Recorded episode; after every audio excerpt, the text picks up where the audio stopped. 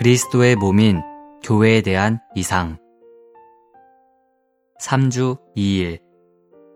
아침의 누림. 에베소서 1장 5절.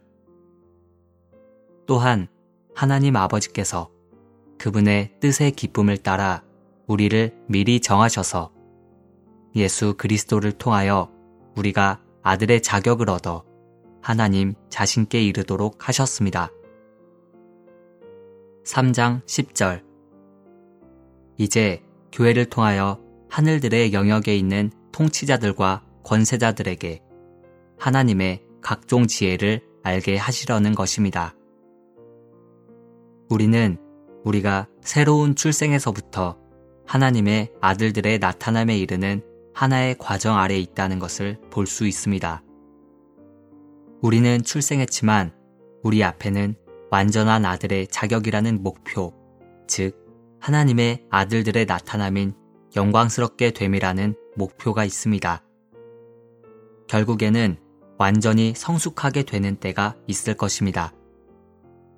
그러므로 아들의 자격이란 새로운 출생에서부터 성숙에 이르는 것, 즉, 거듭남에서부터 영광스럽게 됨에 이르는 것입니다.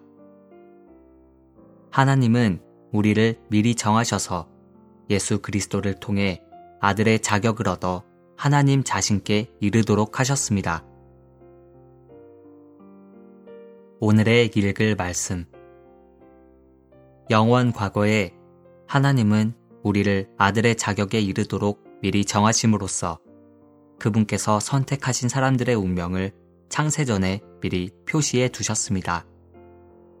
하나님께서 미리 정하신 것의 목표는 아들의 자격입니다.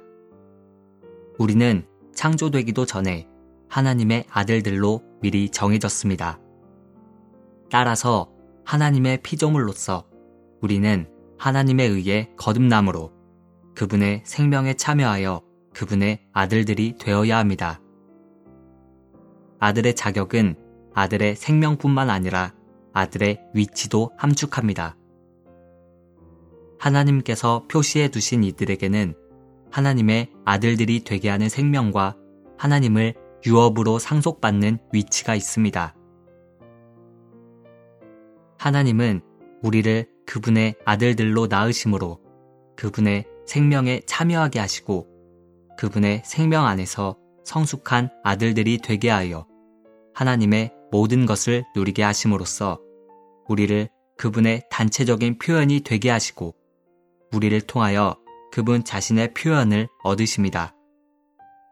이것이 교회에 대한 하나님의 목적의 첫 번째 항목인데 곧 성숙한 많은 아들들을 통해 그분 자신을 표현하는 것입니다.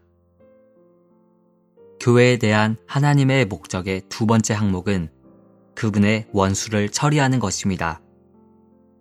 에베소서 1장에는 긍정적인 면에서 아들의 자격에 대한 하나님의 목적이 있습니다. 또한 3장에는 부정적인 면인 원수에 대한 방면이 있는데 이 원수는 정복될 것이고 하나님의 각종 지혜를 알게 될 것입니다. 하나님은 그러한 악한 자 사탄이 있다는 것을 크게 문제시하지 않으십니다. 왜냐하면 그러한 자가 없으면 하나님의 각종 지혜가 나타날 수 없기 때문입니다. 하나님은 그분의 지혜를 나타내실 기회를 바로 사탄이 일으킨 모든 문제들을 통해서 얻으십니다.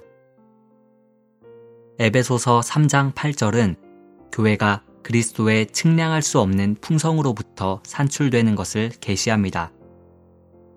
하나님께서 선택하신 사람들이 그리스도의 풍성에 참여하고 누릴 때 이 풍성은 그들을 교회로 조성해주며 이 교회를 통해서 하나님의 각종 지혜가 하늘들의 영역에 있는 통치자들과 권세자들에게 알려집니다. 그러므로 교회는 그리스도의 온 존재를 나타내주는 하나님의 지혜의 전시입니다. 교회는 한때 타락하고 부패하고 손상되었던 사람들로 구성됩니다. 구원받기 전에 우리는 독 있는 뱀이었습니다. 더욱이 우리는 허물과 죄들 가운데 죽어 있었습니다.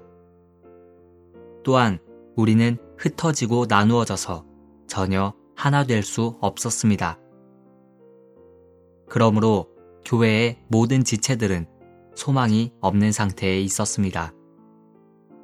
그러나 하나님은 그분의 지혜로 우리를 교회가 되게 하실 수 있었습니다.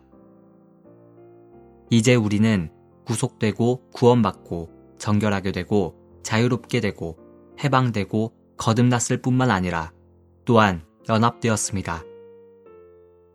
우리는 하나님과 하나이고 서로서로와 하나입니다. 그러므로 우리는 교회입니다. 교회는 하나님의 가장 큰 자랑거리입니다. 여러분은 교회에 그다지 관심을 두지 않을지라도 하나님은 교회를 대단히 관심하십니다. 때때로 하나님은 이렇게 말씀하시는 것 같습니다. 사탄아, 보아라. 나는 내가 망쳐놓은 그 사람들을 교회로 만들었다. 내게 이러한 일을 행할 지혜가 있느냐? 너에게는 이러한 지혜가 없지만 나에게는 있다. 주님께서 보시기에 사탄은 이미 패배했습니다. 우리가 이러한 통찰력을 가지고 있다면 날마다 할렐루야, 주 승리하셨네 라고 노래할 것입니다. 주 예수님은 사람들이 그분의 몸을 허문다면 사흘 만에 그것을 일으킬 것이라고 말씀하셨습니다. 사탄이 허물수록 그리스도는 더 많이 건축하실 것입니다. 사탄이 허무는 것은 주님의 건축을 위한 준비일 뿐입니다. 우리는 주님께서 어떻게 교회를 사용하시어 그분의 원수를 패배시키고 온 땅을 회복하시는가에 대한 이상을 가져야 합니다.